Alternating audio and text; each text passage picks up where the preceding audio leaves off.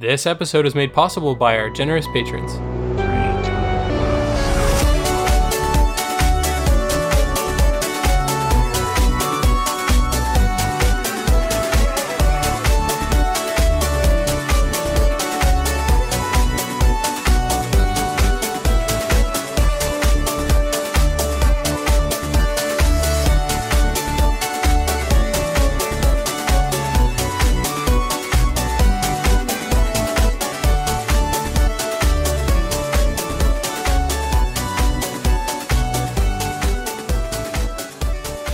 Welcome to episode 131 of the Ink to Film podcast, where we read the book. And then see the movie. I'm Luke, And I'm James. and this week we discuss the final third of J.R.R. Tolkien's 1955 novel, The Return of the King. All right, James, I have a 45 question fill in the blank uh, survey and uh, questionnaire for you about the appendices that we have covered. I hope you were, came prepared and you did all your studying. It really did kind of feel like I was cramming for a test and like trying to remember names and dates and all these things. Uh, I'm going to need to know the third king of Numenor. Uh, I don't know. I need to know the exact lineage of father, grandfather, and great grandfather of Theoden That's right. right now. Go. yeah. No, yeah. I mean, that, that was pretty fun uh, getting to those parts. Um, some of it very interesting, some of it very dry. Um, it seems like it, it's definitely uh, there for the people who want to go really deep. Um, and I've discovered through reading that that I am not one of those people. Um, some of it was cu- some of it was interesting. I'm I'm kind of glad I, I read through it. I didn't necessarily, you know, absorb all of it. I sort of skimmed through it, um, stopping at sections that interested me more. Um, and that's all I really needed out of it. So if you were ever curious, like what was in the appendices at the end of the book, wondering if you should check them out, I, I think skim through them, look for imp- interesting stuff. Um, there is a bit of backstory. There's a bit of there's a couple sentences here and there that indicate like what happened after the events of the novels, which are kind of cool. We'll get into. Um, but for the most part, unless you're someone who really wants to dive deep, uh, I, I don't know. I think you can you can skim. Yeah, I, I skimmed. So I skimmed some of it. I skimmed, my book had um, the first three parts were the ones that I read all the way through, and then f- from there, there's sort of like your family trees and your um, your pronunciations and things like that. The reasons why things are pronounced certain ways and why pr- like translating them into modern day English is hard from Elvish and things like that. Um, that's the stuff I skimmed through. Uh, I I found myself to be really pretty much engaged all the way through the three parts. Um, I guess there's it does get bogged down sometimes when it's kind of sort of just listing kings and who their son was and why they why they you know had their names that they had because of certain battles or deeds that they did.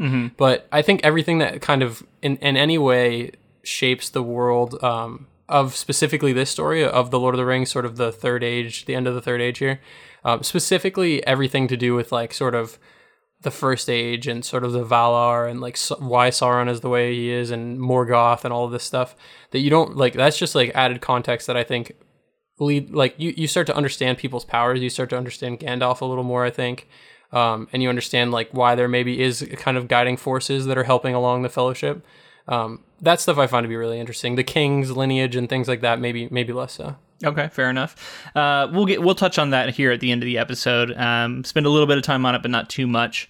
Um, but before we get to all that, and before we even get into our summary, um, this is our final episode on the Lord of the Rings trilogy, uh, the books. Obviously, we are going to do the massive movie next week, um, which I'm looking forward to. I'm, I'm even thinking about watching all three films, um, you know, in preparation. I was also thinking that yeah Yeah, We'll, we'll see um, if I have the time, but I mean, what else? Uh, maybe I will. Um, but but this is this is going to put the cap on our book coverage, and I, I want to save a little bit of wrapping up for the very end once we've discussed it all. Um, but just here at the top, like any any general thoughts or any any sort of observations you want to make about the process of reading all of these books, um, and and coming to end uh, with the trilogy here and now, where we're at with life and you know the state of the country and everything else going on right now in the world. Yeah, I mean, you know, these stories have meant so much to me growing up and over the years and and just overall shaped definitely like what what sorts of fantasy I'm into and just in general stories that I that I engage with. And this ending is is so it feels because we're maybe it's because we're doing it for the podcast, it feels very final for the book. Hmm. It feels like closing a book on Tolkien's like masterpiece, like closing a chapter, and like we still have The Hobbit to dive into, which which will be so much fun, and uh, you know we have other we have the movie episode coming out, which like you know Peter Jackson's trilogy is is like for my money is kind of. I mean, as influential as, as anything that Tolkien did for me, you know what I mean? Like in terms of filmmaking and the things that he did to like I mean it just changed blockbuster cinema forever and, and even just like fantasy and and like you know fantasy wouldn't be the same today without it without that adaptation. Mm-hmm. I, I mean it just this for whatever reason this feels really final right now with Tolkien and and having just uh, watched the biopic which we'll be talking about as our bonus episode this month. We're gonna have two bonus episodes, but the first one's gonna be about the biopic Tolkien uh, mm-hmm. having just watched that and kind of Tolkien. Under- Tolkien. yeah, I, it's a habit. I'm always going to call him Tolkien, but it yeah, is. I know. I, I can't break myself of it. It is Tolkien. Yeah, but just so having having just watched that, I think just knowing that he his love for language maybe even you know surpassed his love of this Middle Earth that he created and everything like that, and this was sort of a vessel for those languages. Um, mm-hmm. kind of blows my mind and like the history that he created and and it's just like it'll it never will be done again this nobody will ever I, I, in my opinion maybe you know maybe people will strive for it but i guess it can never be done for the first time again sort of creating this this language this world with so everything that he did was was in some way in service to this world and you know you have your george r. r martins and you have your j.k rowlings and you have who have like massive fantasy worlds that you feel like you could explore forever um, but something about something about Tolkien and the way that he does Middle Earth is just I don't know. It's it's because it comes from a place of rather than story. I think it comes from a place of language, and that sort of shapes the world. It's kind of unique even today. I agree that it's unique. Yeah, I mean, I, I guess when you when you say it won't be done again, it hasn't been, you know, like that. I'm a little bit like I don't know about that, but if you're trying to say that done in this way, I definitely agree because Tolkien was a philologist and he brought his particular academic studies to bear in creating this world, and he was particularly good at certain things, and uh, that influenced the way he crafted this mythology and history into his work. And uh, yeah, I mean, he was definitely one of the first to do it.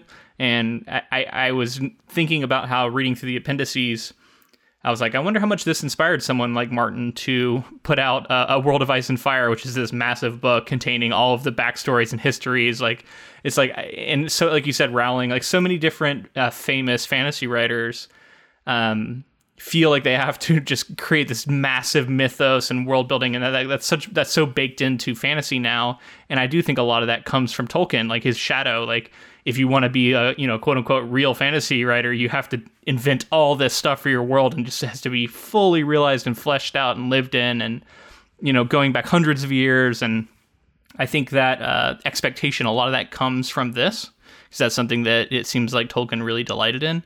Um, but yeah, I mean.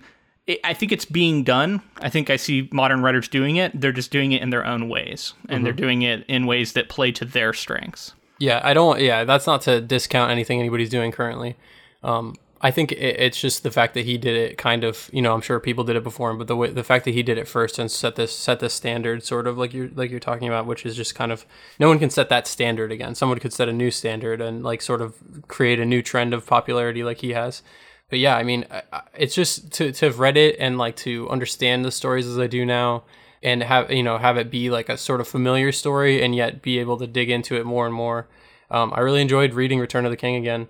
There's some fun stuff that, that isn't in the the films that I think is interesting to think about, um, especially when put up against sort of the fact that Tolkien doesn't dislikes allegory. We've talked about it multiple times, and the fact mm. that the mm. biopic kind of leaned into the allegory. So like, yeah, it really did. You know, like, but then there's there's something here in in at the end of the Return of the King that you're like, okay, so this kind of could again ring true for something that's that's allegory to uh, Tolkien's experiences, and I think that brings to light again the nature of like I think an author has to write from a certain perspective.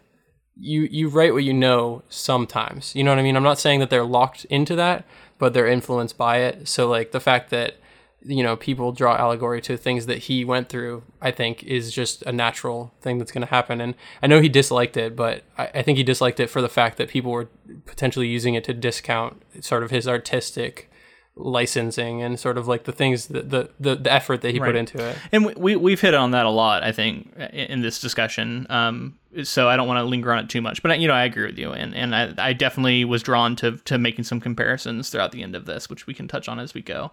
Um, one thing I wanted to bring up is I never read this book, right? Like I, I mentioned before, this is the one that I definitely never because I never finished Two Towers. Um, so so now I have completed the the entire series, and I can look at it and see it for you know the entirety of it, and uh, it's given me an interesting perspective on this as a series, and um, it's also interesting to compare it to the films that come out later, and, and the way that it sort of reignited the Lord of the Rings mania that was going on in the 70s and 80s um, and, and 90s too.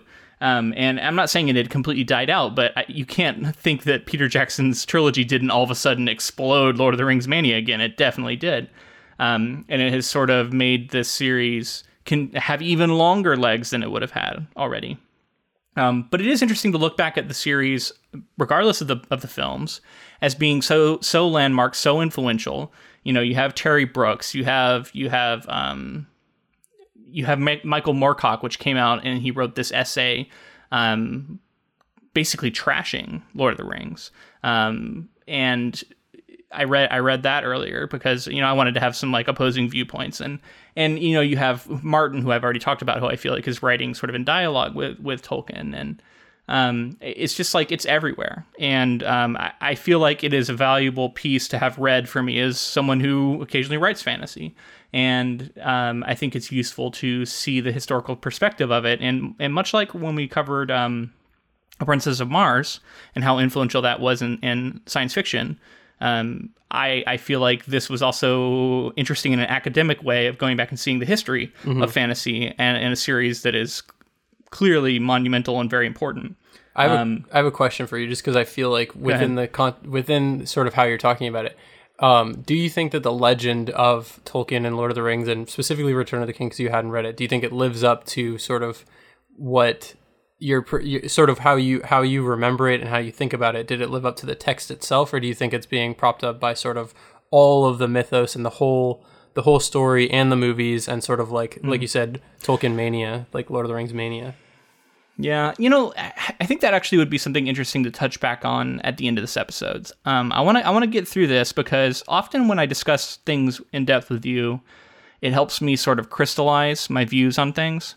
Um, and I want to give myself a- an opportunity to have that discussion first, and then by the end of the episode, I want to touch on that. Like, where do I think this fits as far as like my expectation and what it what it delivered, and and how I felt about the series as a whole.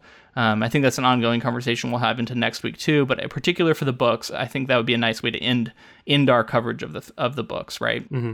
Yeah, definitely. Okay. So since I'm I'm punting that till later on, do we want to touch on have you have you put any thought on the role of Gollum before we get into the the summary of these final sections? I know that's something we talked about last week. Um, we had someone write in talking about how basically um, it, it was basically kind of echoing some things we kind of said, where it was like Gollum is is evil to Frodo's good, um, and he is sort of the corrupted versus the the pure and the uncorrupted, um, or the someone who gives in, right, versus someone who fights back.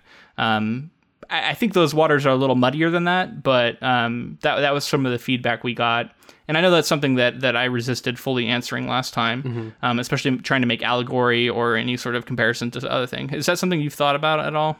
I, I mean, I was racking my brain trying to think about what what he meant to the story as well. Um, and something else that came to me is just like this idea of this is more of a surface level, obviously, interpretation of it, but and it's clearly there. But like Gollum, is, Gollum is an example of specifically Smeagol finding the ring and having to bear it alone. Um, whereas I think like the story of Frodo, as we talked about last week, and the story of Sam and sort of the Fellowship as a whole, is that there couldn't have been only one ring bearer to completely sort of push back against this evil. So it took it took more than just more than just one person or one thing. It took like the coming together of all races of men and all everybody. Um, so yeah, I mean, uh, other than that initial uh, additional thing that I hadn't really thought about, just like this idea of he is the lone bearer of this ring for you know I think like hundred years or hundreds. I think it's a very long time. I can't remember off the top of my head how long it is, but just to battle with it alone um, makes him a character who you know like understandably what became as insane and and like as crazy and sort of like obsessed. Obsessed yeah. So he, like like if, if frodo's by himself for a couple hundred years i have no doubt that he would probably end up something like smeagol and gollum. Sure. Well and and so i think that comes around to something i kept seeing co- uh, coming up in this in this story um, and that was sort of the strength inherent in mercy. And uh, we see it kind of come up again and again and i think he's one of the key feature, you know figures of that because it's mercy over and over again that stays Sam's hand and makes Frodo not kill him, makes Gandalf not kill him. And it turns out in the end that that was the right decision, right? Mm-hmm. And that's one of the reasons that the ring is able to be destroyed is because of mercy. Um, we see this echoed again later on in this book with um, Sauron and some of the some of the mercy that's getting shown to him. Now you can argue whether or not it was the right thing to do or not, but it seems to me that the story the the, the Tolkien's trilogy is repeatedly telling us it is a sign of strength to be able to show mercy to your enemies or show mercy to those who are um, maybe mis- misguided. Um, and I think that's one of the things that the, that the series is trying to say. I don't know that I always agree with it in every situation. That's something I think we can talk about. I also think that sometimes it's presented in a way that that is like if you if you are merciful then the divine will sort of take up your yeah. cause because it feels like that's why it works right it feels idealistic it feels like you're like yeah. you know if you inherently like we talk, like i talked about last week sort of the, the idea that tolkien after everything he's been through still believes in like the the genuine good natured um, like goodness of the world if you mm-hmm. if you look at it through that lens then yeah mercy mercy wins out um, but i think that you you know, not only do you run into a situation where you could be taken advantage of all of these things in, in sort of a real world sense, but I think mm-hmm. overall it's a great message. I think I think in yeah. general, yes, mercy mercy does show courage. It takes courage to be merciful. I would say. So in in the the, the risk of getting a little sidetracked, um, Michael Moorcock's essay um, about uh, the, the, someone brought to my attention um, think it was last night at a, at a writing I was a write-in I was I was virtually attending. Um, it's called Epic Pooh. Mm-hmm. And it is um, P O O H, as if as in Winnie the Pooh. Right. And in it, he compares Tolkien to essentially fantasies, like adult fantasies version of Winnie the Pooh. Um, and he, you know, Moorcock is he's sort of a political anarchist. Um, he reminds me a little bit of Alan Moore in a way. Like he he, he seems like he. I, I mean, now I'm not at all like a Moorcock expert, so people might bristle at that description. I you know I, I fully recognize that, but um, from what I was reading, he really doesn't like how sort of he he finds Lord of the Rings like childish and sort of reductive and designed to be comforting and to not challenge you and to reinforce existing sort of conservative values. Mm-hmm. Um, and I he did it in a way the the essay is sort of pot stirring in a way. It, it, seems like it's deliberately trying to you know stir up you know anger and and get attention. Um, but he's not completely wrong either. Um, like there were some good points being made in there. Um, and it also I, th- I think that both types of literature can exist and i think right. that we can have comforting fantasy that doesn't challenge us and makes us feel better about the world, which is definitely what I think this book largely does um, in this series. Um, and then there there can be completely subversive writing that that challenges everything you think you know and and you know forces you to be uncomfortable. Um, and there's a time and a place for that. Um, I don't know that I'm comfortable saying that one is inherently better than the other. I think a lot of it comes down to like your taste and what you want, and also it can vary. Um, but um, I, guess I'm trying to say that I am. Um, I understand that point of view, and I know that there are a lot of people out there who don't like Tolkien, and I think that's part of it. I think that they look at it as as sort of a conservative bastion of fantasy, um, and they see it as a something that props up the patriarchy that that perpetrates this idea of like wise old men who are going to save the day and who we should look to in times of strife. And there's a lot of troubling things in here, um, or things that don't jive with me politically. Um, but I also am able to find comfort and to enjoy reading it and to be comforted in a time which uh, reading a comforting story is nice. And I think there's value in that. So I guess I, I haven't decided where I'm at, other than to say that I am I, am pretty sure I am not a ultra Lord of the Rings fanboy after mm-hmm. finishing this series. H- however, I do I did enjoy reading it and I do respect it greatly. Right. For what it is. So tons of stuff to talk about here. Um, because you just said it, I think the idea of being like an ultra fanboy can be almost dangerous to to the source material itself.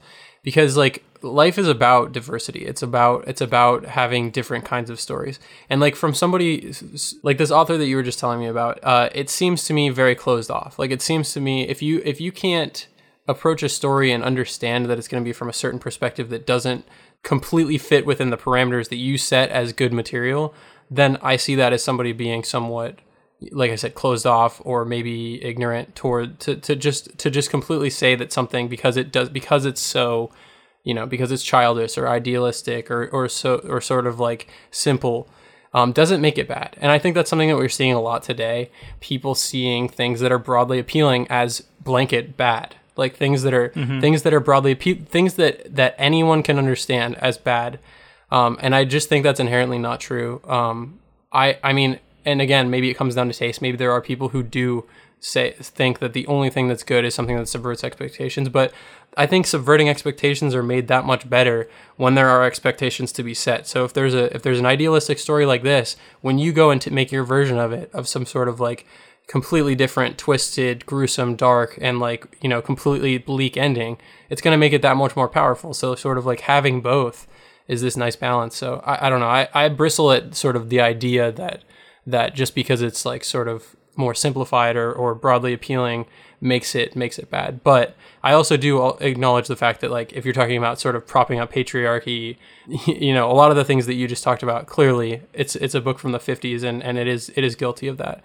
Um, and and it's not to say that like this should be like the the best fantasy novel of all time and you know I see it as one of them but it's I, am definitely not closed off enough as like a fanboy to say like there will never be anything better because I think mm-hmm. like that to think that way is is cynical in itself. To say like this is the best thing that there will ever, there will ever be and nothing will ever be better than it is just mm-hmm. I don't know again closed off. Like then you're you're not open to new experiences. So I think there's a balance in the middle somewhere. Yeah, I mean the essay. Honestly, I want to read it again. Um, I I there was a lot of references to other books. Um, he talks about C.S. Lewis and other other writers who've been propped up over time. Um, he obviously he has a vested interest. He's a fantasy writer himself, and he's and he's sort of trying to differentiate himself from these others. Um, I, honestly, I think that could be like a bonus episode. Would be just like to us read this essay, um, have you read it beforehand, and actually talk about it. Because on one hand, I also feel like I'm maybe misrepresenting what was said a little bit. Okay. You know what I mean? Not giving it the nuance, not giving it the back the backing that he had. Um, right. There was a few things in there that I would love to also sort of react to that I disagreed with. There were a few things I agreed with, but I'm realizing that getting into it really would take a, a lot yeah. more time than I want to devote to it in this episode. Yeah. Um, so maybe that's something we'll revisit in a future bonus episode. Probably not this month, but somewhere down the line we could touch on it if we wanted to. If that sounds interesting to people, I will link the essay in the show notes. Again, I'm not saying I endorse this viewpoint, but I'll link it in there since we talked about it. And if you guys want to check it out, read it for yourself. Um, if you're a big Lord of the Rings lover, it may anger you. Um, if you have doubts, maybe you'll see some of them represented there. Um, but let's get into the summary here before we uh, dally too long. Uh, we left off on chapter 4, which is called The Field of Cormallen. The story returns to the Field of Cormallen, continuing from Book 5, Chapter 10. The Eagles arrive, and the captains of the West are victorious. Frodo and Sam are rescued by Gandalf, and all the company meets again in Ithilien. So again, we're, we're kind of going back to the to the armies of men here, we we see them victorious. We see uh, the Eagles come down. Uh, Gwaihir and Gandalf uh, rides on this Gwaihir, and they go and they rescue Frodo and Sam um, from Mount Doom. So yeah, what did you think of this chapter? I think it's really cool to see the perspective of Aragorn, Gandalf, the armies that are that are trying to you know fight against Mordor that's around them on all sides. Um, seeing like the impact of the moment that they dropped the, the that the ring fell into the the fires of Mordor, um, to see the reaction and sort of know like a blow has been struck is something that I think uh, Tolkien has done a good job job of like sort of drawing parallels to what's going on in different stories. Like I, th- I think in the last section that we read, part two of our coverage, um, Sam was reacting to sort of like realizing that like a blow was struck to Sauron when the when the Witch King was killed by and and um, Eowyn. And so like to see it happen again, to see it from from the army's perspective was cool. You know, I think I think Aragorn start they they, they he leads the army in and then they start fighting and then and then Gandalf takes off on those eagles pretty quickly because the eagles are coming, the eagles are coming. The famous line is being shouted yep. like as soon as the chapter starts, I believe. You know, it's been said a million times, but these eagles, I I was I thought during this reading I was thinking like how I would appreciate the Eagles more if we if we sort of like visited their home territory in some way more. And I know yeah. I I think maybe some of that's hit on in The Hobbit, um, but like sort of like seeing their culture and understanding them as a species rather than just like this sort of swoop in save the day thing that happens twice in, in the I, course of are you, are you, talking about the book of the hobbit or the films? Because i don't remember much more in the book about it either. They just kind of show up i think too. Maybe there's a little more description in there. I haven't read it in a while but yeah it's been it's been too long for me to remember what's in the hobbit as far as them but um, i was just thinking like uh, if i think if set up and and that i think that's going to come to play a part because the reason the appendices are so long because there's so much more that Tolkien wanted to tell, but I think he in in order for the narrative to flow as he wanted it to, you know, a lot of the details are left out, and maybe there's a section on the eagle culture, but we didn't get it, so it, it does tend to feel like they just swoop in to save the day twice. Yeah, yeah, and uh, you know, one of the one of the famous criticisms of this is like, why didn't they do it from the beginning? Why didn't they just fly the eagles to Mordor? Um, and then there's been counter arguments about the Nazgul and and lots of stuff like that. You know, is it a plot hole? Is it not a plot hole? I don't know. If the eye is still there and Sauron's still got all of his power, can he magically resist the eagles from entering and getting to where they need to go? You know, who knows? Um, but yeah, I mean, it's something that I, I guess uh, I, I'm, I'm struggling with this a little bit for this series, and that it's it feels like every angle has been discussed.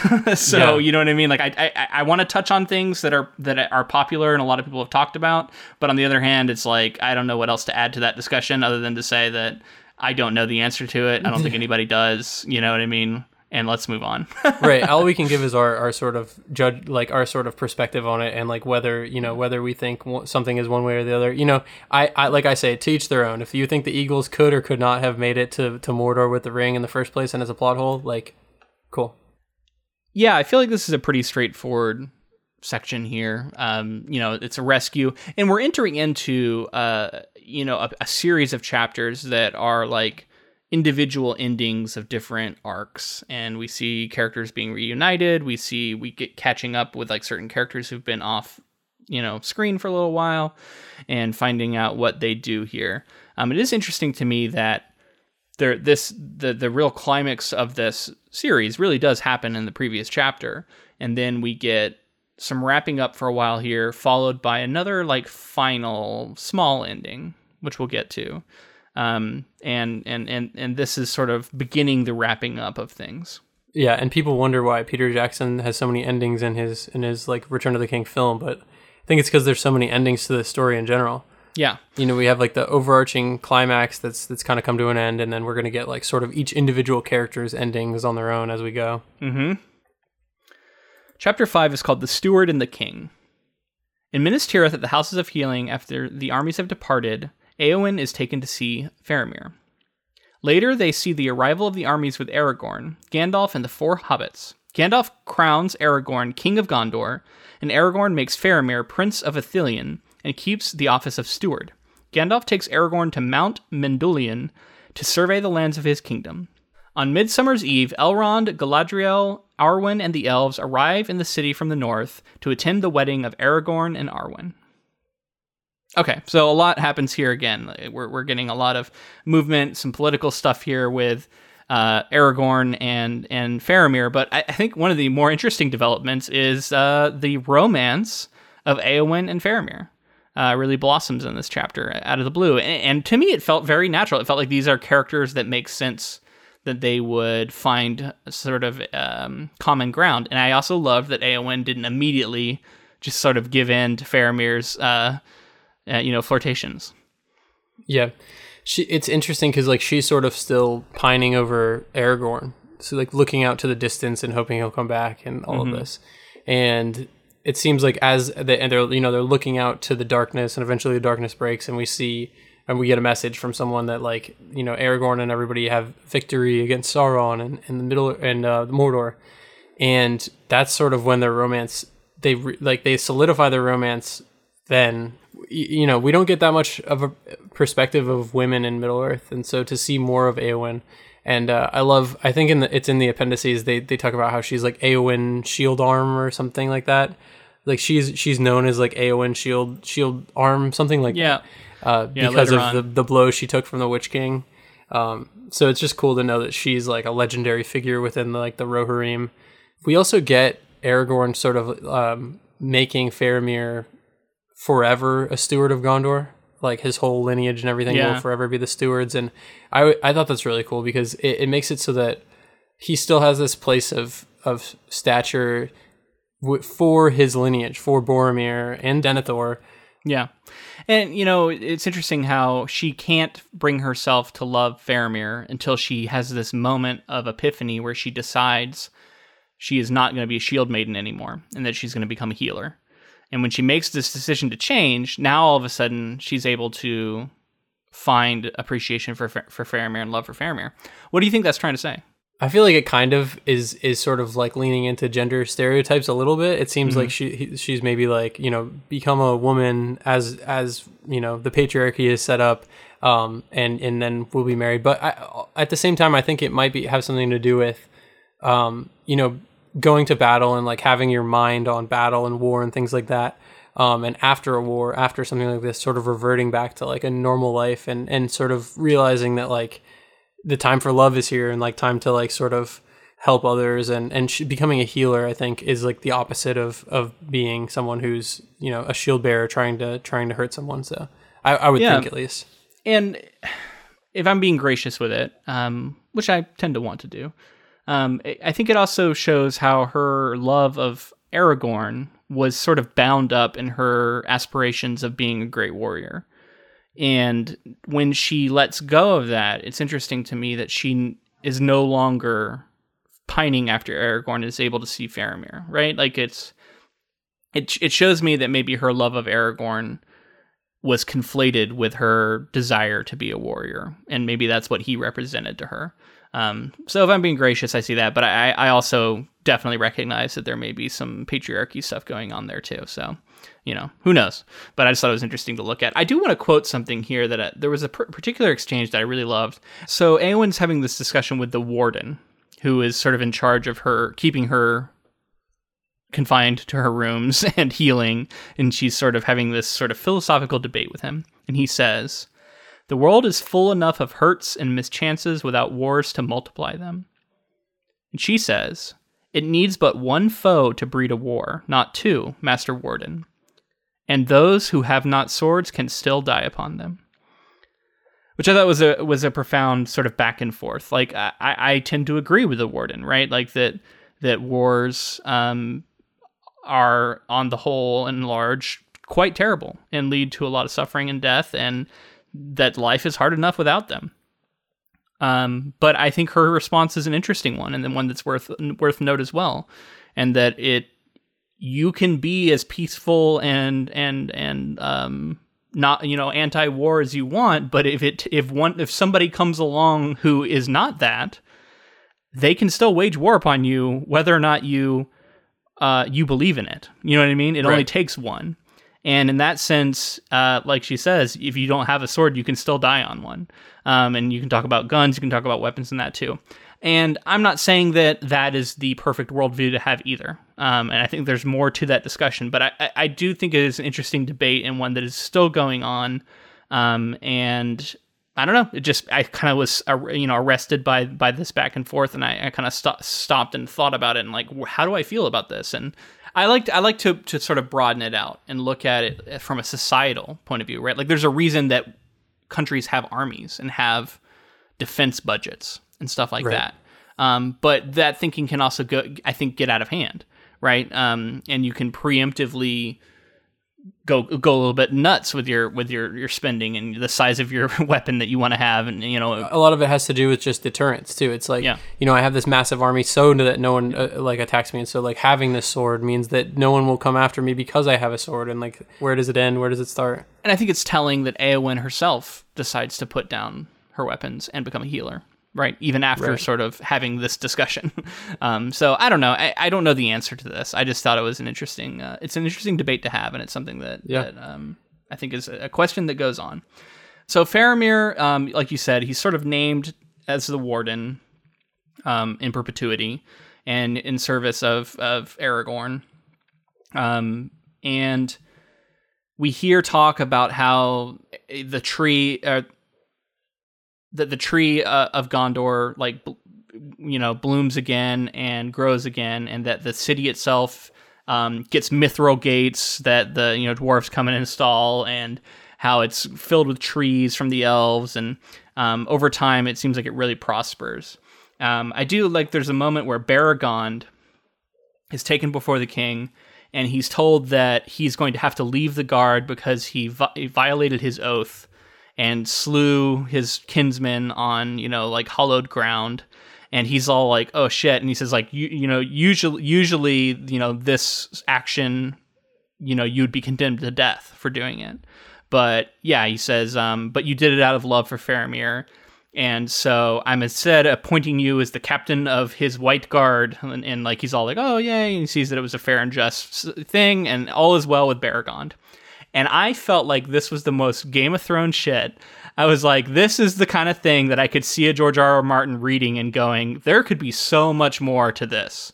Because how how much does this sound a little bit like Jaime Lannister? You know what I mean? Like there's there is some there's some just shades of gray here. All you have to do is say that one of the guys he slew is was the son of a really important political figure in the city, and that guy is like, uh, no, fuck that. He killed my son, and he's not allowed to do that according to the you know the the tenets of his order. I demand he's executed, or I demand he's exiled.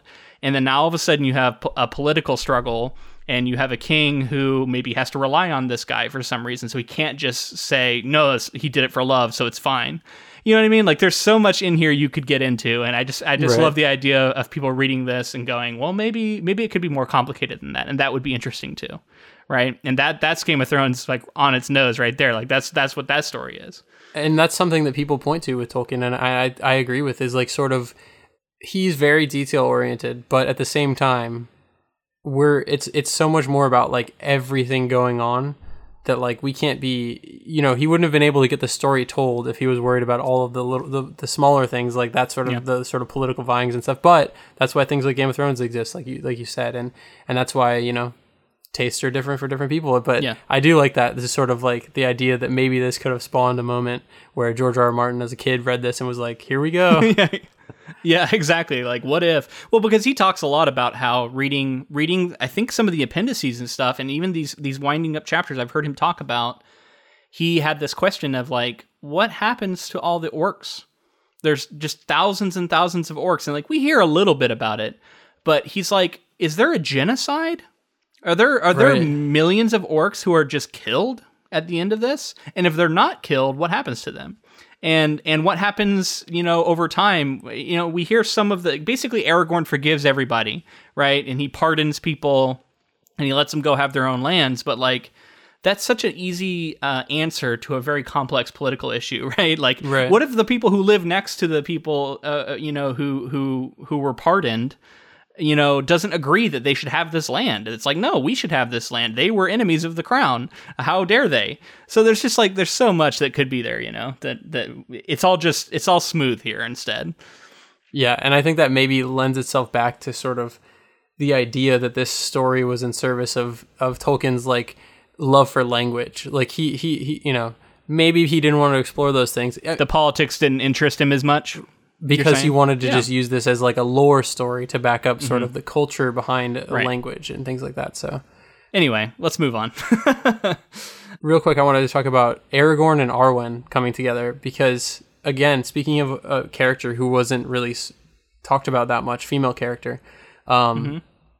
I was gonna give Tolkien shit, and then and then I read into the appendices like we did, and um, I feel like you can see there that in the appendices that he there was a story that he wanted to tell, but he just felt that it would like kind of hinder the narrative because he did write it. Um, I I just I don't know where do you land on that? Yeah, I mean, don't give him too much credit though. He buried it in the appendices.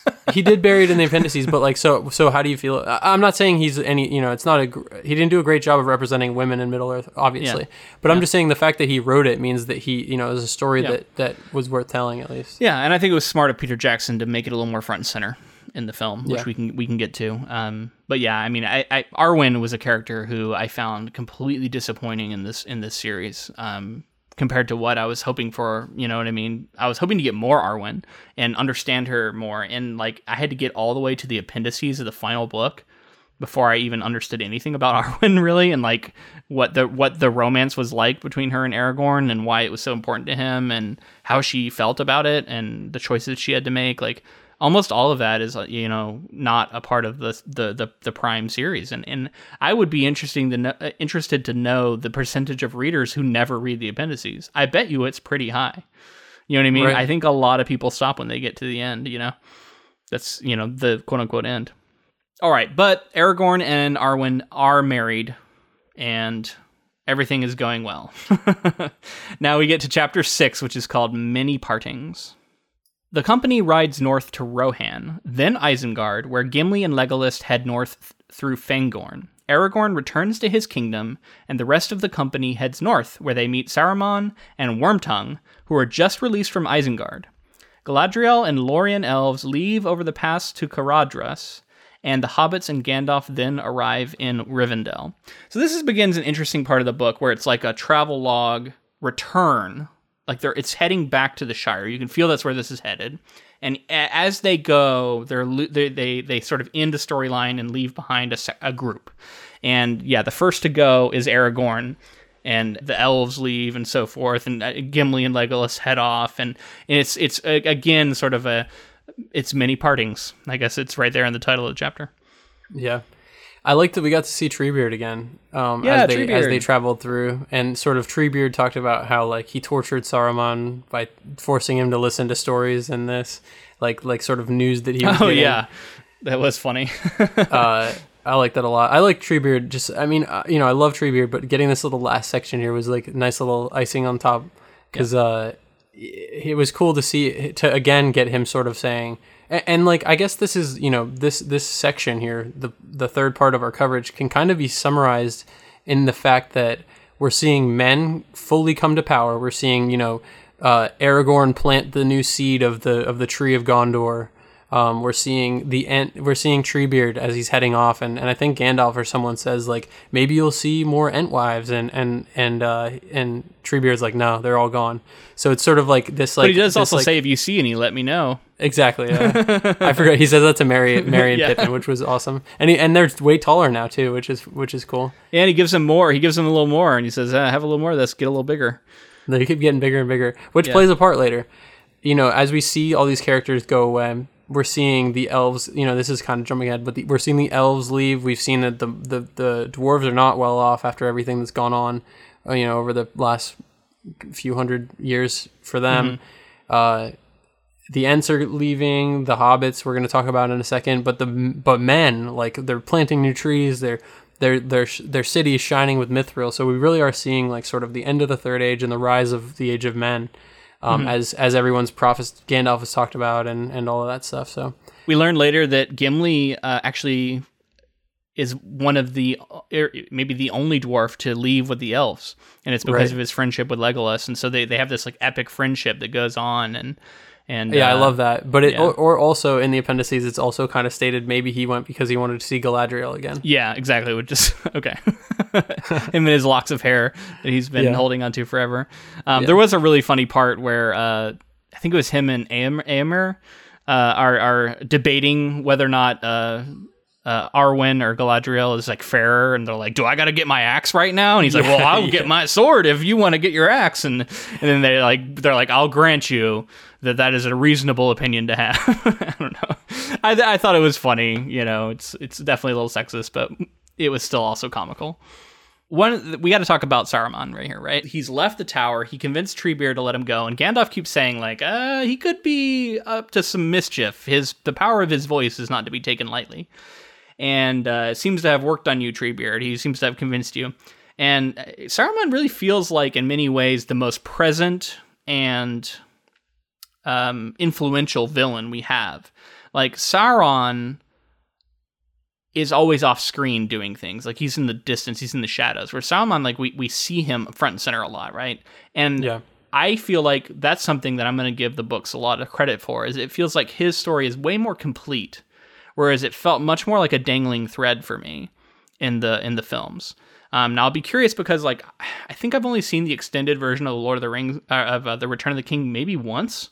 Um, so I'm not even sure what all it might be in there that I'm forgetting about. Um, so I'm going to be curious to see if we get some more some more stuff for him. But I think I'm remembering theatrical, which is like he's just kind of in Isengard and then forgotten, and that's the end of it. like I don't remember much more than that. And here we get a lot more than that, and that's uh, it begins with him and Wormtongue who are on the street, and they get once again they get shown mercy. They're not killed. They're allowed to go off and do their own thing, um, and uh, that comes back to bite our our crew here a little bit. Um, what what was your thoughts on this on this whole exchange? I mean, interesting to see Saruman here at the end. Um, it he is a character who you know has been shown mercy, and like you talked about earlier, um, Gandalf. Everyone's shown him mercy, even after all the stuff that he's all the all the vying that he had for power and sort of everything that he put in motion. Um, he's still shown mercy and is still a threat. Is still dangerous, and yet he's they're just like ah, all right, there he goes. Just know he's around. Everyone, make a mental note but uh, yeah, and his relationship with Wormtongue is is one that I'm sure we'll talk more about in a little bit. But Yeah. he's still following Saruman, seemingly because of the power of his voice, maybe because of that the sort Yeah. of influence that he still has. But yeah, seeing seeing I, I did not expect to see him here. I'll put it that way because I don't Yeah. want to say anything about the movie. Have you you now you've read this book before, right? Yeah, but it, it's been a long on that. time. Been a long time. Okay, so you didn't remember everything that went down, maybe. No, did Okay. not remember everything. yeah. Yeah, new, news to me. I did not expect this at all. Um, I also want to touch on before we leave this chapter. We reunite with Bilbo here, and I have a really fond spot in my heart for Bilbo because I grew up on The Hobbit, and he was sort of my like OG Hobbit was Bilbo way before Frodo. You know what I mean? And so it's it was kind of nice to come back to him. Um, and he's he's old now. He's he's getting sort of senile. It seems like like he's forgetting things a lot. He keeps falling asleep during conversations. Um, and I thought there was an interesting moment where he asked Frodo to help him finish writing his stories. And I was wondering, and, and I don't know if anyone can answer this, but I, I, I just thought about how Christopher Tolkien, who recently passed away, so R.I.P., he is, you know, the son of Tolkien, and in many ways, sort of oversaw his legacy and oversaw the Lord of the Rings into the modern age. you were talking about Peter Jackson's influence. You have to think about Christopher Christopher Yeah. being able to sort of continue the legacy of his father as well, um, up until you know the movies came out and after. Do you think that this was that this was J.R.R. Tolkien talking to Christopher Tolkien at all here, and and, and do you think he he identified with Bilbo and says, "I want you to carry on the story, and I want you to be the sort of caretaker of it"? I mean, I would like to think that. I you know I don't know how, how the dates li- like how old is Tolkien at this point in his life in the in the fifties. Um, but like the idea of of having that sort of be a parallel there would be really cool. And you were talking about Bilbo, like I, I feel the same way. Like I I read The Hobbit before, read Lord of the Rings, and so so like to see old Bilbo like this and just thinking thinking about like oh he's earned it, like he's earned his old age, he's earned sort of getting the chance to just be like relax and like Yeah. at one point they talk about it like Bilbo's like of course I was invited to the wedding of Arwen and, and Aragorn, but I had things to do here, and I'm like don't even worry about it. You, Yeah. You've you've already been on your adventure. Just stay at home and do whatever you want to do. Um, yeah, it's nice to see him older, and also to kind of go against something I was talking about earlier. He's a ring bearer who who you know was still haunted by the ring. He had the Yeah. ring for a long time and was still haunted by it, but seemingly affected the, maybe the least of anyone. Because like he had it for for decades, right? He had it after the events of The Hobbit, and and still was able to give it away, even though he you know sort of snaps every time he sees it. Yeah, there's kind of a chilling moment where he he talks about like, oh, I would have liked to have seen my the ring again. And you can see that it still has this effect on him of like, oh, it's a shame that you had to get rid of it, but I know that that's why you went, you know. And he also seems like so convincingly like an old man here. But um, Yeah. yeah, just the way he still has this fondness for the ring, I think really shows sort of the the effect it, it had on him. All right, chapter seven is called Homeward Bound. The hobbits and Gandalf arrive in Bree, where they stay at the Prancing Pony, and are told by Butterbur that there has been trouble in Bree while they have been away. All right, so again, we keep hearing talk of trouble. And I thought it was Yeah. really interesting that Gandalf has been hearing all of this and says at the end of it, uh, My time is done helping you, and you're going to have to figure this out on your own. And he knows full well that everything he's been hearing, like he's a smart guy, he knows that this is that something bad is going on in the Shire, and yet he leaves before they get there, and he's he lets them handle it on their own. And I think it's important to note when we get to the scouring of the Shire and what how it's how it's operating in the story here. Right. And seeing Gandalf leave leave the company of, of the Fellowship and just seeing as everybody branches off is so heartbreaking. Um, and then seeing seeing Gandalf ride off at the end of it, um, I don't know. It's just it feels very final. And you know, I think before the the Fellowship actually breaks for the first time, somebody mentions maybe maybe Gimli mentions how this may be the last time that they're all together mm-hmm. at once. And you know, I was thinking like, what about Boromir? Because clearly. It's, you guys will never be together again, but Yeah. he means like the remaining the living, fellowship the members. living fellowship. Yeah, yeah, and it's it is sad, like with every peeling away, and and then it's also there was a there was an article I read um, where Ted Chiang, author of uh, the Story of Your Life, which is the inspiration for Arrival, um, and and many other great pieces of sci-fi. Um, he had an uh, an essay recently or an interview I think he gave where he was talking about how in science fiction, um, if you look at stories where the end of the story marks a return to the status quo, that those stories are, by definition, more traditional and therefore more conservative. And if you look at stories where there is no return to status quo and instead you you go to something new and something different, that that is inherently more progressive. And I found that I was thinking about that a lot as we were entering into the final stages of this this uh, story here, and how it differs from the movies and how um, I think rightfully so. This is often described as a more conservative piece of fantasy. Yet here we see our characters returning to their home and returning to the status quo, and yet encountering difficulty getting there. And sure, by the end of it, maybe they are back. They they they fight their way back to the status quo. Um, but it's there's a challenge there and there's a difference. And when they return home, they find it changed. Even if they do return to status quo for a certain for a certain period of time, ultimately, the very very end of the story, uh, things are not the same. Things and, aren't and I think yeah. that, I think there's sacrifices that have been made. And I think I think Tolkien is smart to lean on the fact that like there were sacrifices made and things do change. Um, and I think maybe you know that that to me speaks to like going away to war and then coming back and feeling everything changed and sort of you being changed yourself. And we'll talk about that when we talk about Frodo and sort of dealing with how he deals with the Shire. Yeah. Chapter 8 is the Scouring of the Shire. Like I said, Gandalf leaves. It was nice to be back at the Prancing Pony. Uh, you know, I love a good fantasy inn, and Prancing Pony is probably the most famous, you know, freaking inn in all of fantasy. So it was cool to be back there. Um, and then and then I think it's a fitting place to be sort of the final place where then then Gandalf leaves shortly thereafter. Um, and we leave Bree, and we're back finally in the Shire, and it's just the four hobbits. It's Frodo, Sam, Merry, and Pippin, right? And they come in, and I love there's this moment where they realize that like they haven't been seeing any of this trouble that they keep hearing about, and they realize that it's because they're wearing armor and they have magic swords, and they're like. You know they're level twenty in in D and D parlance, and they're like we're like we're some badasses right now, and no one's gonna fuck with us, and that's why. Not to mention Merry and Pippin are like massive for hobbits. Yeah, they're like point. six foot tall now. they're not, but they're they're getting taller and taller. They're seems large, like. yeah. yeah. Um, yeah. Anyway, I I, I lo- I thought that moment was funny. Um, but I think it's also yeah, let's get into the Scouring Shire, then I'll touch in on. it. So chapter eight is called the Scouring of the Shire. This is a very famous chapter. Does not appear in you know this this event doesn't happen in in the in the films. So let's let's really dig into it here. The hobbits arrive in the Shire to find it has been taken over by the chief or Sharky at Bag End.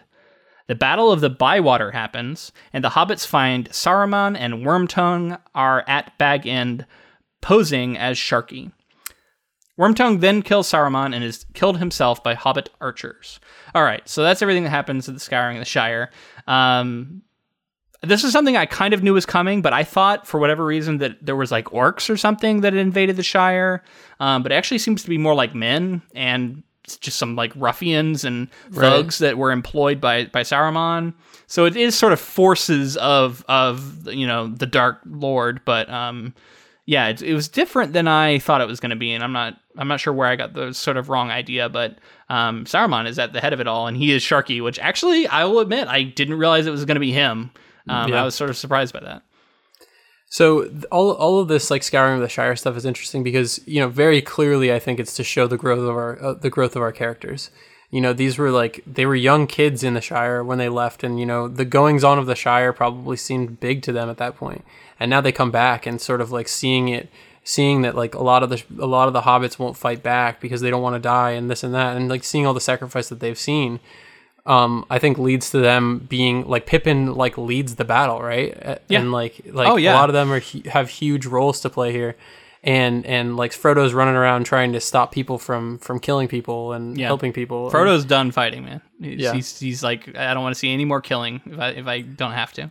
But so to think of the men who co- who come into the area, it's just like they've you know they've now heard of this like sort of easygoing paradise where they can just go in and take control of all these smaller mm-hmm. people and and just live the high life and have them be basically slaves and do whatever they want and take all of their take all of their resources and everything um and yeah it's crazy that that hadn't happened before right it's yeah. crazy that like like the orcs hadn't rolled in like you said or like that that any forces had ever really touched the shire and maybe they did maybe i just didn't get that backstory yeah. um and so i want to i think rightfully so the the lord of the rings is described as like a, a as an example of Joseph Campbell's uh, hero's journey, right? And one of the yeah. key features of the hero's journey is that you return home changed.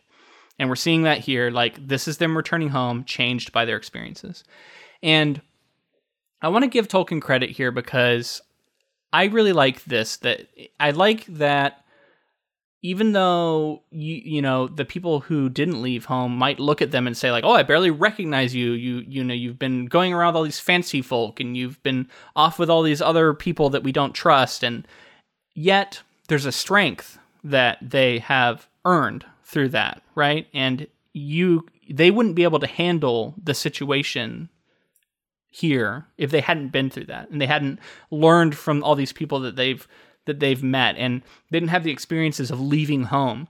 And so to me, it's really saying something about like, you know, needing to get out of your comfort zone and go experience life and go experience other cultures and go experience other things and, and learn from it. And then even if you do return home, which not everyone does, you know, we talk about how like Frodo ends up leaving. Um, but even if you do return home, that like you can take those experiences with you and they'll be a strength for you. Um, right. and, and so I like that part of it too, right? And and th- that strength is is on display here when we get the, you know the the the battle the and we get uh, the you know the the final interaction with Sharky. Um, aka Saruman, who I think Sharky's a really funny freaking name for him to have chosen for himself. I think I'm gonna exclusively refer to him as Sharky from now on. Anytime I'm talking about like, oh, the forces of Sharky. I wanted to give Tolkien credit there because I feel like I've been giving him a lot of shit for sort of the the the political standpoint of this book. And I, I don't want to reduce it to a political sort of binary of like either it is conservative or it is not. And you know what I mean? And like, I think there is elements of it that can be viewed either way.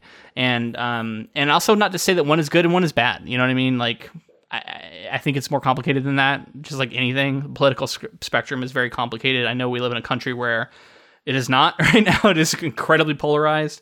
Um, but this is a series that um, I don't think fits necessarily neatly into one or the other. Um, and and um, I don't know what else to say other than than I think it's more complicated than that. Yeah. So so what did you think of the Scouring of the Shire? Like, did you as, as an event within the story? So I liked it. So so it's it it, it feels weird pacing wise. Um, right. but I think it fits the series that is written.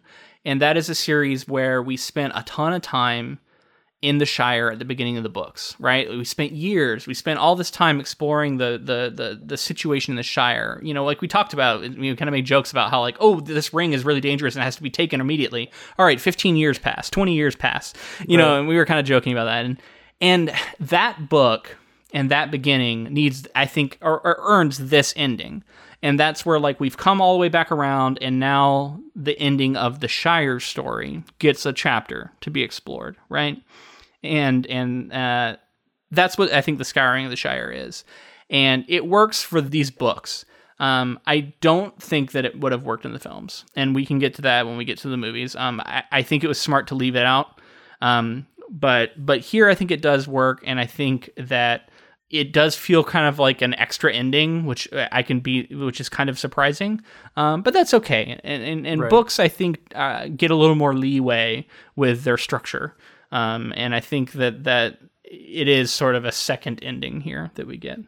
He has so many endings within the story, and yet. Yeah there's so many extra stories that he could have added in that also could have felt like you know endings and and sort of more context and all of this. So the things he decided to cut and the things he decided to leave within his lore um, is I don't know. It's interesting. Like I, I understand the importance of of sort of this final sort of conflict here for the the growth of the hobbits and also to show Fr- Frodo so not not being able to like click back in to the Shire life, not being able yeah. to to you know revert back. Clearly, I think he has some PTSD. I think he's got like, yeah, you know, he's he's thinking about his injuries. He's he's like, you know, he'll be sick one day and and fine the next day, and um, ultimately, I guess it's in the next next chapter, but ultimately deciding to to leave. Oh, one thing, old Tom Bombadil, old Tom Bombadillo. Gandalf goes to meet with him. Yeah, at the very end of the story here, but he doesn't so, make an appearance though. He no, stays he doesn't. off. He stays off. But I mean, just like speaking of wild characters that were cut from the uh, the movies, Tom Bombadil continues to be this sort of I don't know otherworldly and and learning more about the Valar and and like sort of the the one god above all within the the Lord of the Rings, um, or just at least like learning more about that um, makes me think like where does Tom Bombadil fit within all that? He seems like a nature being, you know. He seems yeah. like something that's just all like he seems like a god. He could be one of the Valar. I don't know. Yeah, he does feel like a god to me. I agree. Um, yeah, I don't know, man. That's stuff that that I I don't feel qualified. I feel like I have to like really dig into the Silmarillion or something to like yeah. really know how to talk about Tom Bombadil and his role. Um, what about what about Gandalf and and him going to talk to him? What does that mean? Right. I don't know. Maybe that's his source, right? Maybe he's always been getting all his information from Tom Bombadil all written out. And then he's like, all right. no, and didn't he say, like, I wasn't prepared to talk to him before, but, like, now I am? I want to have a really deep conversation I think with so. him or something? Yeah, I think so. And I think he also, like, doesn't he report back and say, like, yeah, he, he uh, was not interested in anything that we had going on? No, I think he's theory. I, I, don't know that we talked to Gandalf again after that, but I think it was more like he that was his theory. He's like, I don't think he's going to have cared much about. Yeah, that's probably what it was. Yeah. Which I'm like, really? Oh, okay, I don't know, maybe. Tom Bombadil is a, a bizarre character. Just right. leave it at that. Um, I want to talk about the final bit here with Saruman and Wormtongue because once again we see mercy, right? We see Frodo saying, "Don't kill him! Don't kill him! Don't kill him!"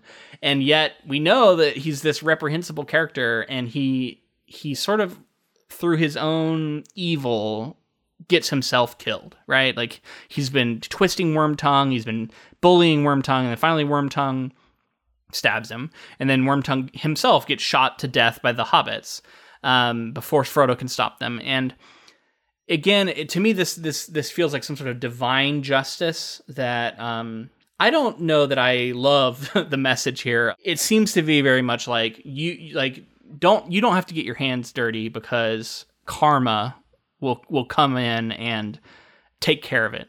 You know what I mean? Like don't worry about it. Karma is going to take care of it. Right, which which comes back to what I was talking about before. It's it's great to be idealistic, but like you're gonna get taken advantage of. You can you can think that like oh karma will take care of it, but in the meantime, like you know whoever wants to do evil is doing the evil they want to do. So it's a kind of yeah. like a double edged sword. This is the polar opposite of Game of Thrones. Like this is the fundamental difference in Game of Thrones, where characters who karma should punish karma does not punish, right? Like it, And characters who have good karma don't like get Yeah. get you know awful things done to them. exactly. Um, and it just it felt weird to me to to to repeatedly be giving giving Sar- Saruman a pass, and then yet Frodo is able to keep his hands clean, and and our characters are able to keep their hands clean and and stick to their principles, and yet still justice is served. You know what I mean? Right. Like it's very it's very convenient.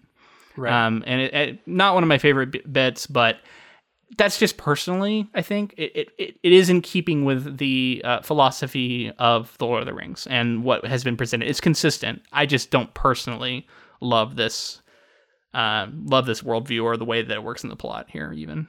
yeah. All right, chapter 9 The Grey Havens. So several years pass spent cleaning up the Shire. Sam and Frodo meet the elves and Bilbo traveling west through the Shire. They travel to the Grey Havens, where they meet Gandalf, and Merry and Pippin arrive. Frodo, Bilbo, and Gandalf and the elves all sail to the west, and Sam returns to Rose and their daughter, Eleanor, at Bag End. And that is the end. Okay, so let's let's get into this final chapter here.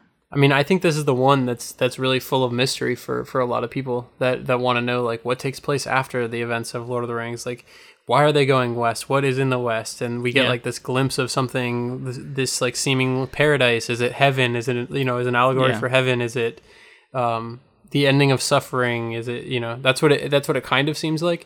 It's what But it at the same like, time, right? But at the same time, it's really sad for the people who stay behind. So Mm-hmm. you know, seeing Sam have this like, you know, Sam and, and Frodo finally had this like glorious time together. They had the most bountiful summers together in, in the Shire, and sh- uh, Sam is having children, and every once in a while Frodo seems weird, but but ultimately like they live near each other. Sam is happy because he's married and Sam moves kid. in and be- moves into Bag End with Rosie. right. Yep. Yeah. And so like it, that's like the idyllic sort of ending, right? That's that's the ending that that everybody's hoping for if you like that kind of ending. Uh, but but we have Frodo who's kind of you know he's not the same, and I think Arwen uh, offers him long long before this the the like her spot on the on the boat on on the way west. So this is his chance to take it. Uh, and and it was cra- it's crazy because Sam doesn't know as they're heading to the as they're heading out to the dock uh, until Bilbo mentions that they're heading out, and then I think Frodo Frodo says he is as well.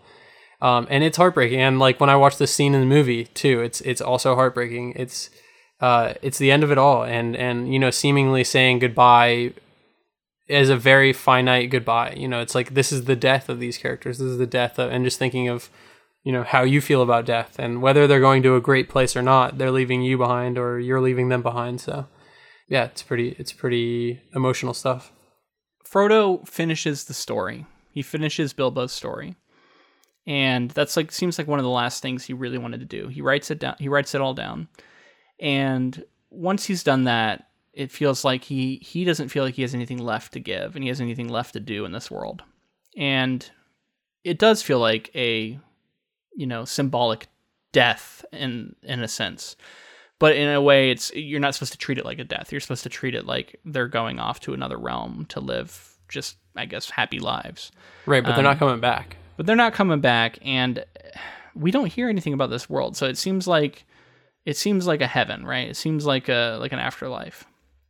Yeah. And um, we get this final bit where Merry and Pippin come with Sam, and they they accompany him back, and they're sad, but they're also sort of glad that they're together at the end here. And um, yeah, I thought that was a that was a moving bit. And um, I, I will I, I like when Gandalf says, "I will not say, do not weep, for not all tears are an evil." Um, I think it's Gandalf who says that, right?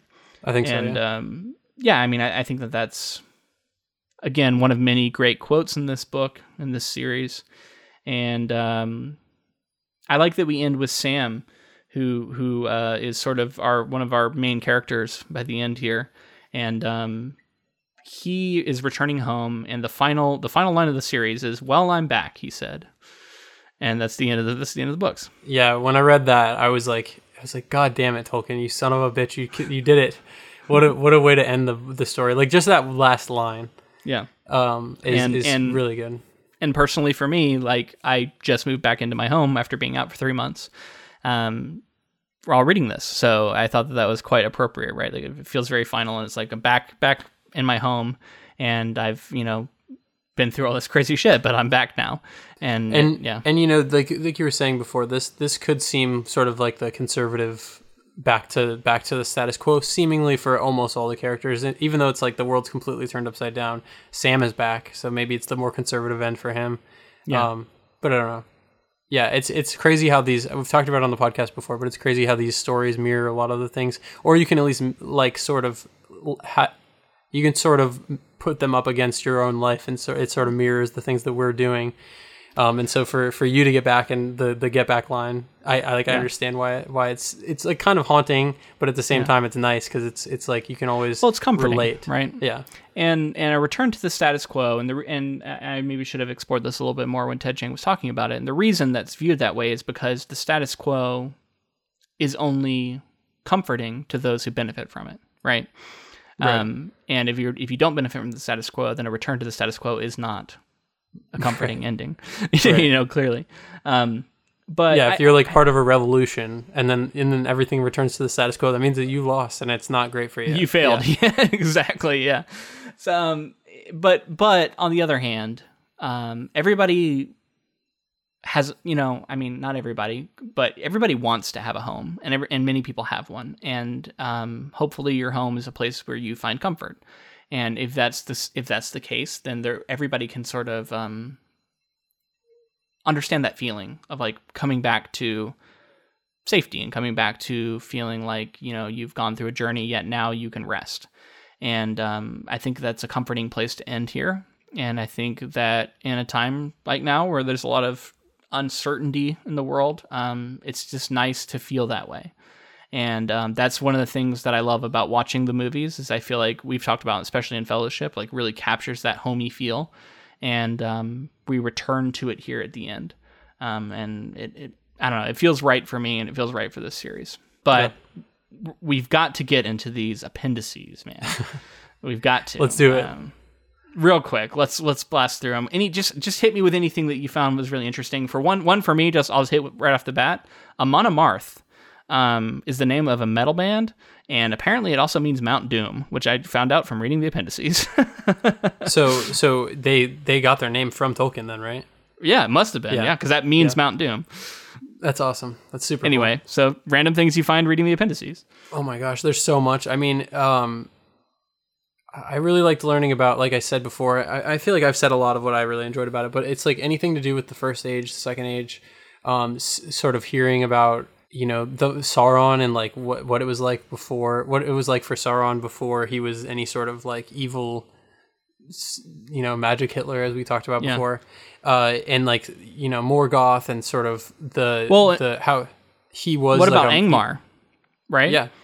Yeah. and the Witch King, like we this is we get a lot of Witch King stuff, and we hear that like he caused a lot of havoc and was like the leader of all these, uh, you know, all these wars and and um, a lot of the stuff that happened in ages previous, where it seems like the the Witch King was a really important figure in a, in a lot of this stuff, and we hear about his power and and he had he was you know he had one of the rings. Um, or he ended up getting one of the rings. I don't remember it all, but it was interesting. You know, there's a lot of that stuff, and, and it, it, it showed like how important a figure he was in like the previous age. Yeah, and it's it's interesting because it's kind of like the the ghosts of the or the spirits of the path of, path of the dead, in the way that like it's sort of things from the past coming to play a part. Like this is just Yeah. a like this is a king of old who's like affecting the present. Well, we hear about the wars that happened at the Barrow Downs and Right. and all this stuff, like these areas we've been to, and there at Weathertop there was this like really big battle uh, Mm-hmm. with with um, the Aragorn. What is the Aragorn people? Numenor. no, or the, the Da- oh the Dunedain. the Dunedain. The Dunedain. Yeah. I think there's like a big battle at Weathertop, right? And like all this stuff. And it's like, if I had known all of this, I I would have had more historical context to all these areas. But I guess it, it kind of works in a way that you don't know it all too. Um, so it was just cool to get to get some of these background stories, and a lot of it. If, it's up to me, like I, I finally realized what he was doing. Essentially, he would go back to like way back for a section, and then he would work all his way to the present, and then you'd get a little bit of what happens after. Um, so you'd often hear about like what happened with say Rohan and and and and Eomer as king and and and how he how he operated and or you hear about like Leg- Gimli going with Legolas and We get tons of Aragorn too. well I was gonna say one of the biggest ones is the story of Arwen and Aragorn right? And we get a lot of like what happened in the past all the way leading up to what happened after. So yeah you want to talk about them at all Well, yeah, the the past, like like learning about how you know Elrond was, how against he was, uh, how much he was against Aragorn as a young when he was young. Well, so so Aragorn Aragorn's father it was a Dunedain who was killed, and then he went to Right. live with with Elrond, and then while he was there, he like became smitten with Arwen. Exactly, and so Elrond, and then Elrond was not about that. He hated it, and clearly even even through the through Well, the he even said like sh- you would have to be the king of both Gondor and Arnor to be worthy of her, right? Right. So that's the Uh, whole reason that that Aragorn did it, I guess. It's I mean it's a it's a winding story and and to not have this in the actual text is you know yeah. do I think it hurts Aragorn and, and Arwen a little bit yes but at the same time I think It, ho- it hurts their romance, that's for sure. yeah yeah but think about I don't know How, do you think it fits in the story you think you can just plop it in somewhere and have it be like a flashback or No, you don't plop it in; you weave it in. you weave it in I just mean but so so so if you do weave it in do you think do you think that a lot of it would need to be cut from what we just read in the appendices do you think it's you yeah. know I think yeah. you take it out of the appendices and you weave it in, and then you have a little bit more love in your in your story about swords and people on yeah you know, horseback. I think Tolkien didn't want that. You know, for better or for worse, that's what that's what he didn't want it.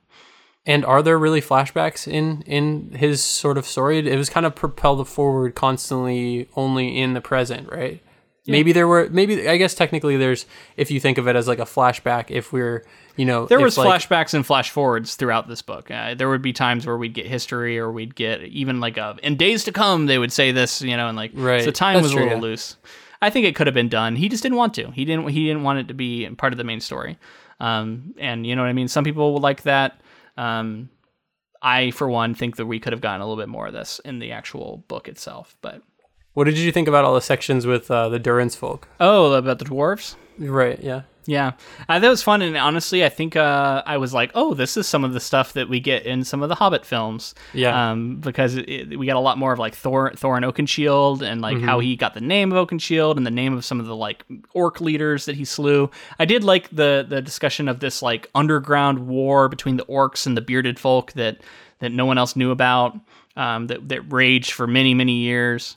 We learn about what happened with Yeah. Moria before when the Fellowship entered Moria, and, and you know Gimli sees what happened to the to the dwarves in Moria for the first time. Yeah, And then it's also nice to see, you know, like all of the things leading up to the Hobbit are in the appendices there. And then basically nearing the end, we learn about Smaug is like the, you know, the greatest of the golden dragons. And he goes in and, and takes, takes, uh, advantage of, or like basically kills all the dwarves in order to get their, their gold and everything. They've dug too deep because of their greed. And then ultimately at the end, it's like, and that is explored in another, in another story, basically. Yeah. Well, and I also kind of recontextualize this stuff, and I want to know: Do you think this is retconning, where it kind of says that like Gandalf recognized what sort of a weapon Smaug would be in the in the you know the hands of Sauron, um, and so it was like had to take care of it before he could like use him. Probably. Um, and that makes sense, but it feels a little bit like retconning to me because I'm like, I don't think that was why Gandalf did it originally. I don't think he knew about right when he first wrote the hobbit he probably didn't have all the information so yeah probably a little bit but we also don't know like he the way he wrote the story was like clearly you know he's covering millennia and he's like all over the place so who knows Well, what he and let's wrote take it at face value. It's an interesting thought, right? Like if Yeah. Smaug was still around, would he have served Sauron, or would he have been too proud? Like, how would that have worked? It seems like he, he could have been, and if he had been, can you imagine fucking Smaug at the head of the you know, the armies been. Sauron? Like that would have Yeah. been a game changer, you know. So in that sense, like Bilbo's journey is incredibly important, in that he was able to take that you know figure off. I. I, I want to know more about dragons in Middle Earth. Yeah. Um, it doesn't seem like Smaug is the only dragon yet. No. Where are all the dragons? You know what I mean? Like, why well they we talked about in the appendices they said like most of them were killed off um, yeah, I guess. but you know Was Smaug the last living dragon? I don't know. I, I would have liked to know more about the dragons. So, I, I mean, that's what a lot of uh, there's a lot of room. You know, I guess that's one thing I'll give Tolkien credit for. Even with all the histories he gave, he gave a lot of room and a lot of space for other fantasy to explore, other stories that could fit in a fantasy world like this. Mm-hmm. I think you know. I think he explored everything he possibly could in a lifetime. And what's crazy is like just to have created something that has all these gaps that could still be filled in. And like I, I think a lot of the I don't I don't really know who's controlling the Tolkien estate at this point. You know, clearly his family, I think, in some capacity. Yeah. But like there are still games and there are still books that are coming out that are like using manuscripts and Sure. I don't know the games as much, but definitely the books are using manuscripts and sort of like Silmarillion and and some of some of this uh, appendices stuff. So I don't know. To, it's it's cool to see that like maybe his legacy can be continued through other people telling his stories, but at the same time, like how do we feel about somebody not Tolkien kind of fully realizing these stories? I mean, I guess I'm fine with it, but I'm I'm sort of in the camp of like I feel like the Lord of the Rings has had many moments to be the thing to be talked about. Yet I feel that it is more a bit of classic literature at this point. Um, Right. And I think as someone, and, you know, I have a vested interest in in in you know modern fantasy, but I do uh, lament the fact that there are many f- readers of fantasy who their you know their their taste in fantasy begins and ends with Tolkien. Right. And that is sort of the it's kind of like we talked about this a little bit I think with like Stephen King and horror. Like there are many readers of horror who their their taste in horror begins with Carrie and ends with, you know, whatever the latest book is that Stephen King has put out and like that's all the horror they read and that's the all the horror they're interested in. And I think both of those are very sort of closed off. Um, and you know, at least Stephen King is a living author, so you know I'll give you some credit for that. But like Tolkien ha- is not and hasn't been for a while, so it's sad to think that there are a lot of people out there who like this is the end all be all fantasy for them, and they don't want to read anything else, and they don't think anything else is uh, you know of value that wasn't Right. written. it comes back to what I was talking about before. I think it's like if you if you don't diversify and you don't seek other stories, then you're closing, like you said, you're closing yourself off, and there's so many other opportunities out there for you to experience. Um, Yeah. it, so like I, I agree. Like I, as I, there's so much to explore with Middle Earth. If you want to, you can go read it constantly and learn something new. And all his manuscripts and all that stuff is there. But yeah, like any modern fantasy is still growing and learning from from Tolkien and standing on the shoulders of Tolkien. And I, you know, I think some days or not. There, there's a lot of fantasy that's being written uh, purposely delving into other backgrounds and not drawing from the West and saying, you know, like you look at some, uh, books like the Poppy War or just you know Jade City you've talked about, like they- take from completely different you know histories and, and from authors who've never read Tolkien, don't want to read Tolkien, and that's fine. You know? Yeah i think to, to like you said to close yourself off to to these stories is is doing yourself a disservice because there are so many voices and there's so many adventures that you could never have in, in middle earth that, that you could be experiencing. And i think think one day you know somebody will write something greater than than lord of the rings. Like it, it's like bound to happen. The you know if time is infinite if exactly if time is infinite then like who knows what's going to happen. And i think I think to to forever think Lord of the Rings is the best thing and to continue to read it over and over is sort of what I was talking about before the dangerous side of fandom. Sure. You know, and I I do also want to bring it back though. Like I I am a fan of The Lord of the Rings. I am a fan of those films and I liked the series. And as a fantasy fan, I like that this this was the foundation in many ways of Dungeons and Dragons, which is a game I love. Um, which is itself such an important you know piece of uh, media and an important thing in our society that has led to so many other games and so like all of our video games that were based off of it and card games and things that grew out of Dungeons and Dragons which grew itself grew out of the Lord of the Rings. So I recognize how deep the roots go how big the shadow is and how important um, this is in fantasy. And I also don't want to seem like I'm I'm discounting that. Um, so I, I guess I, you know, like it seems like I'm straddling the fence here, and that's how I really feel. Like I, I am of two minds about it. I recognize it what it is. I like that it can be comforting in a time like now, and I, I see how historically important it is. Yet I also see the dangers inherent in in becoming obsessed with it and and not seeing any other things um, having value and feeling like this is the end all be all. I think that that is not.